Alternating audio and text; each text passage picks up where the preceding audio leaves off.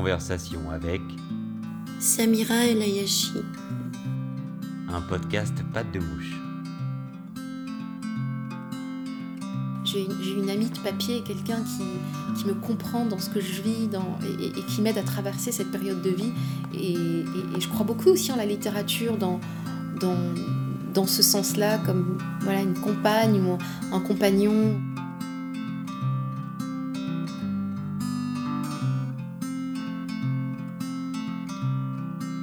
Elle s'appelle Samira El Ayachi.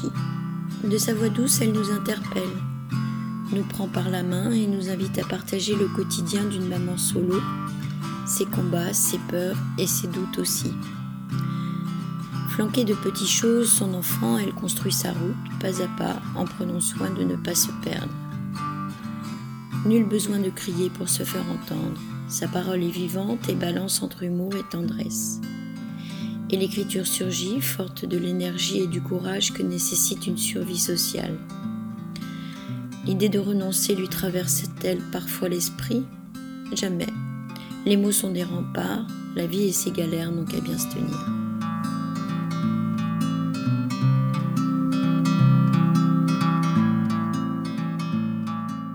Bonjour Samira. Bonjour Valérie. Je te remercie d'avoir accepté cette invitation, d'être venue ici pour parler de ton roman « Les femmes sont occupées ». Un texte que j'ai lu avec beaucoup de plaisir et que j'aimerais finalement partager ce plaisir avec un maximum de futurs lecteurs. Alors, ce roman est apparu en 2019, en août 2019. Il a bénéficié d'un accueil très chaleureux. J'ai lu pas mal d'articles très élogieux. Le livre fait son chemin. Je lis quotidiennement de nombreuses critiques sur Instagram qui mettent en avant toutes les qualités littéraires du texte et entraînant aussi des échanges entre lecteurs, voire des échanges entre le lecteur et toi. Comment vis-tu le succès de ce roman, le succès de ce texte ? Parce que succès, je pense qu'il y a. Merci de cette invitation, Valérie. Et ce que j'ai envie de te dire, c'est toujours une surprise, parce que faire paraître un roman à la rentrée littéraire, c'est toujours un risque d'être noyé dans la multitude de propositions très fortes qui a lieu à ce moment précis de la saison. Donc c'était un peu une surprise, et en même temps, quand on écrit un roman comme celui-là, on est guidé par une espèce de voix, de folie qui nous dit mais oui, on est là pour interpeller le lecteur et partager une vision du monde que je pressentais, que cette vision du monde pouvait être partagée. Donc évidemment, quand ça se passe, quand le roman rencontre son lectorat, il y a quelque chose de très fort qui se joue pour moi, de sentir qu'il y a un partage, une connivence avec des gens que je ne croise pas, avec des invisibles, avec des inconnus. Donc tous les retours que j'ai pu avoir sur Instagram et sur Facebook m'ont porté très sincèrement, parce que c'est un sujet délicat, un texte assez engagé et qui vient raconter des choses, je pense, assez profondes qui me sont chères. Donc voilà, c'était le bonheur de pouvoir partager ça, et tant mieux si on voit que derrière j'ai beaucoup passé de temps à travailler le texte. Donc cette question, en tout cas celle qui m'intéresse, c'est de savoir justement, lorsque tu lis ces retours sur Instagram et que tu échanges, que tu partages avec certains lecteurs, qu'est-ce que ça t'apporte en plus ? C'est quelque chose que j'ai découvert en fait, Instagram, et je pense que c'est quelque chose qui m'a vraiment, j'ai envie de dire, qui a été encore une fois un vrai étonnement de voir qu'il y avait cette... Il y a énormément d'amoureux de la littérature. Exactement. Qui viennent gratuitement poster des coups de cœur, exactement, des coups de gueule, mais souvent des coups de cœur, qui viennent partager cet amour de la lecture. Et je pense qu'à un moment donné, ce chemin-là direct, vraiment gratuit, m'a apporté quelque chose de très fort. C'est que on est en lien direct avec de véritables amoureux de la lecture. Et ce contact-là, on l'a quand on va en librairie, mais on peut l'avoir depuis son canapé aussi, un échange direct sans intermédiaire, qui est juste un amour du livre et sans, comment dire, sans... Je sens, moi, les Instagrammeurs très curieux, aller vers des petites maisons d'édition, à suivre des auteurs qui démarrent. Oui, guetter les premiers romans. C'est ça. Et puis avoir envie de les partager. Donc cette communauté de lecteurs et d'amateurs au sens latin d'amoureux m'a vraiment rappelé le goût que j'ai moi-même pour la lecture et l'écriture aussi. Et donc oui, il y a quelque chose d'extrêmement beau à partager et qui est gratuit, qui est juste... c'est de la générosité. Voilà, le plaisir de partager avec d'autres.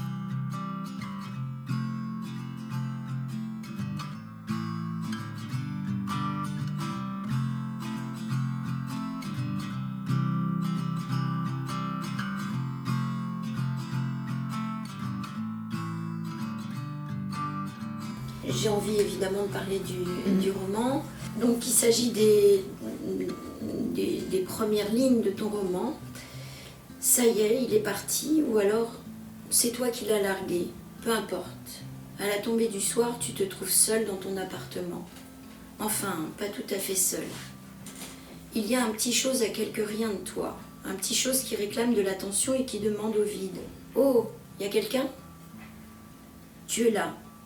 Tu es ailleurs, constate les ruines, les dégâts. Il y a des papiers par terre, des pots de yaourt, des fringues à plier, encore. Des chaussures, des packs d'eau pas rangées, des taches de café au fond des tasses. Un fer à repasser cassé. Et, au bord de l'évier, des assiettes creuses qui ont la gueule de bois. Tu es seule, mais il y a encore les restes du bruit du fin de l'amour. Les bruits de la fin durent longtemps. Ça, c'est pour moi un très très joli passage. Donc en fait, avec ces premières lignes, tu nous emmènes dans cette histoire de femme solo qui donc a largué ou a été larguée, je ne sais pas, par son conjoint, et qui se retrouve seule avec Petit Chose, qui est son fils. Son enfant, on ne sait pas quel sexe. Son enfant, ouais. Exactement. Et se tue, qui domine dans le texte. Est-ce que le choix du tu a été naturel, immédiat, spontané, ou c'est quelque chose de plus calculé, réfléchi ? Je pense qu'une grande partie de mon travail d'écrivain ou de romancière, c'est d'attendre d'être visitée par une voix que j'espère, savoir le personnage, qu'un personnage arrive et qu'il ait une voix propre, pas la mienne, mais sa voix propre. Et j'ai entendu un jour, je ne saurais pas dire à quel moment, mais cette interpellation, j'ai eu cette première phrase comme une fulgurance, quelque chose d'évident, qui était une adresse de soi à soi. C'est un tu qui veut dire je, mais qui à mon sens correspond au déchirement ou au dédoublement d'une personne, d'une femme qui est en transition et qui est en plein chambardement, en plein déménagement. Et donc ce tu vient dire finalement, c'est ce qu'on fait quand on se parle à soi-même, mais t'inquiète pas, tu vas y arriver. Quelqu'un de très lucide, une voix lucide en chacun de nous, et c'est cette voix-là qui s'adresse à cette femme, où effectivement le démarrage du roman est assez dur, c'est une rupture, donc c'est une souffrance, c'est quelque chose de douloureux. Et cette voix lucide vient dire, mais t'inquiète pas, tu vas y arriver, je suis là avec toi, et je sais le chemin que tu vas traverser. Est-ce qu'elle permet d'aller au bout de quelque chose ? Est-ce qu'elle explore plus facilement la situation ? Est-ce qu'elle te permet de prendre de la distance ? Je pense qu'à la fois, elle est belle à entendre. Je crois qu'il y avait quelque chose aussi très simplement ou très basiquement de l'ordre d'une musique qui se déroule, d'un long chant ou d'un long poème, d'une adresse à soi. Et en même temps, peut-être moi-même me distancier, très certainement, prendre du recul, et puis surtout de laisser au lecteur la possibilité de s'identifier ou pas. Ça peut être aussi une adresse, une complicité à l'autre.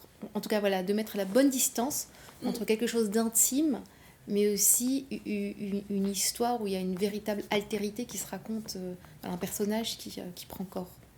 D'accord. Et alors, pour nous expliquer un petit peu, de quoi elle va parler, la voix ? Alors, c'est une histoire assez banale, d'une séparation, rupture amoureuse. Je crois qu'il y a 2 ou 3 couples qui se séparent voilà, c'est un couple sur deux ou sur trois, il me semble, qui se séparent, donc une histoire assez banale. Et le roman commence comme ça, c'est une rupture.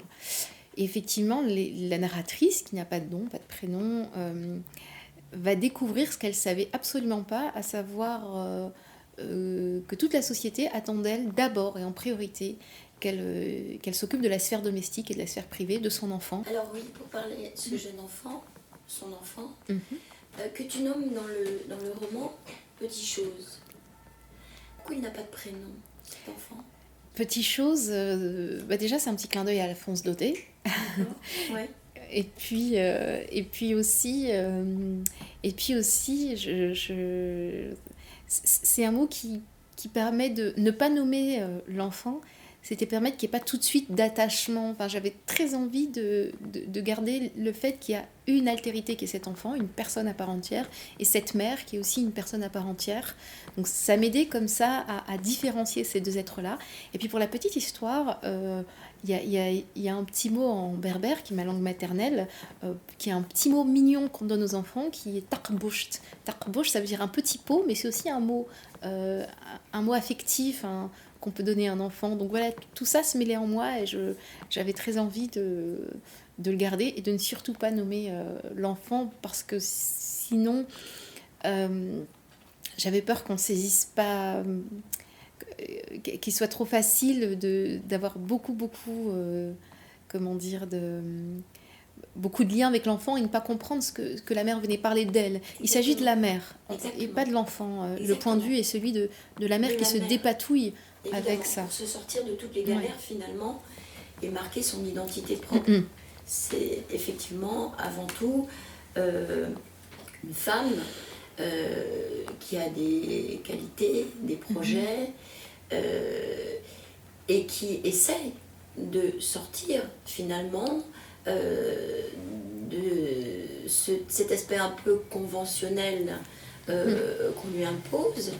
Elle a des choses à dire, elle a des choses à créer, elle veut exister au-delà de tout cet univers qui, quelque part, peut être considéré aussi comme une charge, une responsabilité.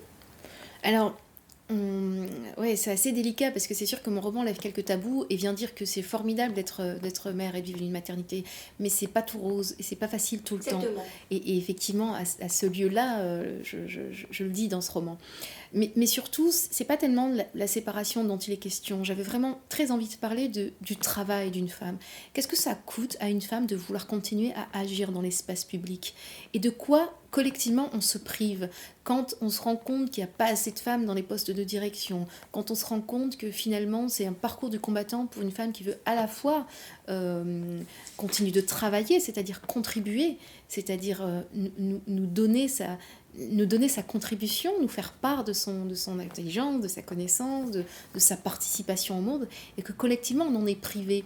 C'est surtout ça, c'est qu'au-delà du drame invisible, souvent on n'en parle pas, parce qu'il y a la honte de la solitude, il y a la honte de la femme vulnérable, elle se cache, donc il n'y a pas de place pour la femme vulnérable.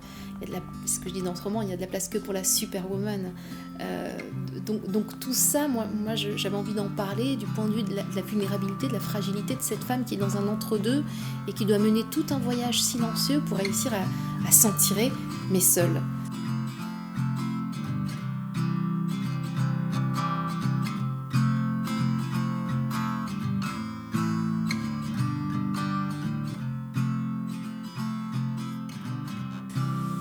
Au séjour de ton anniversaire, t'as mis un short rose, des barésies noires, un t-shirt avec une image de girafe dessus. Tu te sens grandir un peu plus. Tu viens d'avoir 33 ans, quelqu'un sonne, quelqu'un t'a envoyé des fleurs. Le facteur tend à recommander. C'est un chéquier ? Il est un peu gêné, se perd dans une litote. Je crois pas, non. Tu signes, referme la porte d'un coup de coude, déchire l'enveloppe. Tribunal de grande instance. Quelqu'un a l'honneur de t'informer que quelqu'un d'autre a déposé au greffe du juge aux affaires familiales du tribunal une requête en divorce. C'est toujours impressionnant, la littérature juridique. En quoi l'humour te permet-il d'ajouter une dimension au texte ? Je crois que j'ai été très marquée par la découverte du théâtre de l'absurde et de la littérature de l'absurde à un moment donné de mon parcours. Et j'adore l'humour pour ça, l'intelligence, la force que l'humour peut avoir à nous rendre, à rendre visible une situation complètement burlesque ou tragique ou absurde. Donc c'est ça que j'aime dans l'humour, c'est que ça permet à la fois de prendre une distance avec une situation qui peut être difficile, mais à la fois de porter un regard qui n'est pas dupe. C'est faire œuvre de résistance, le rire.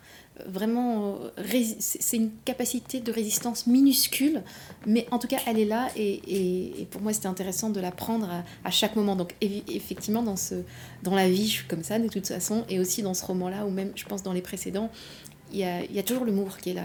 Quels sont les retours que tu as par rapport à ce texte ?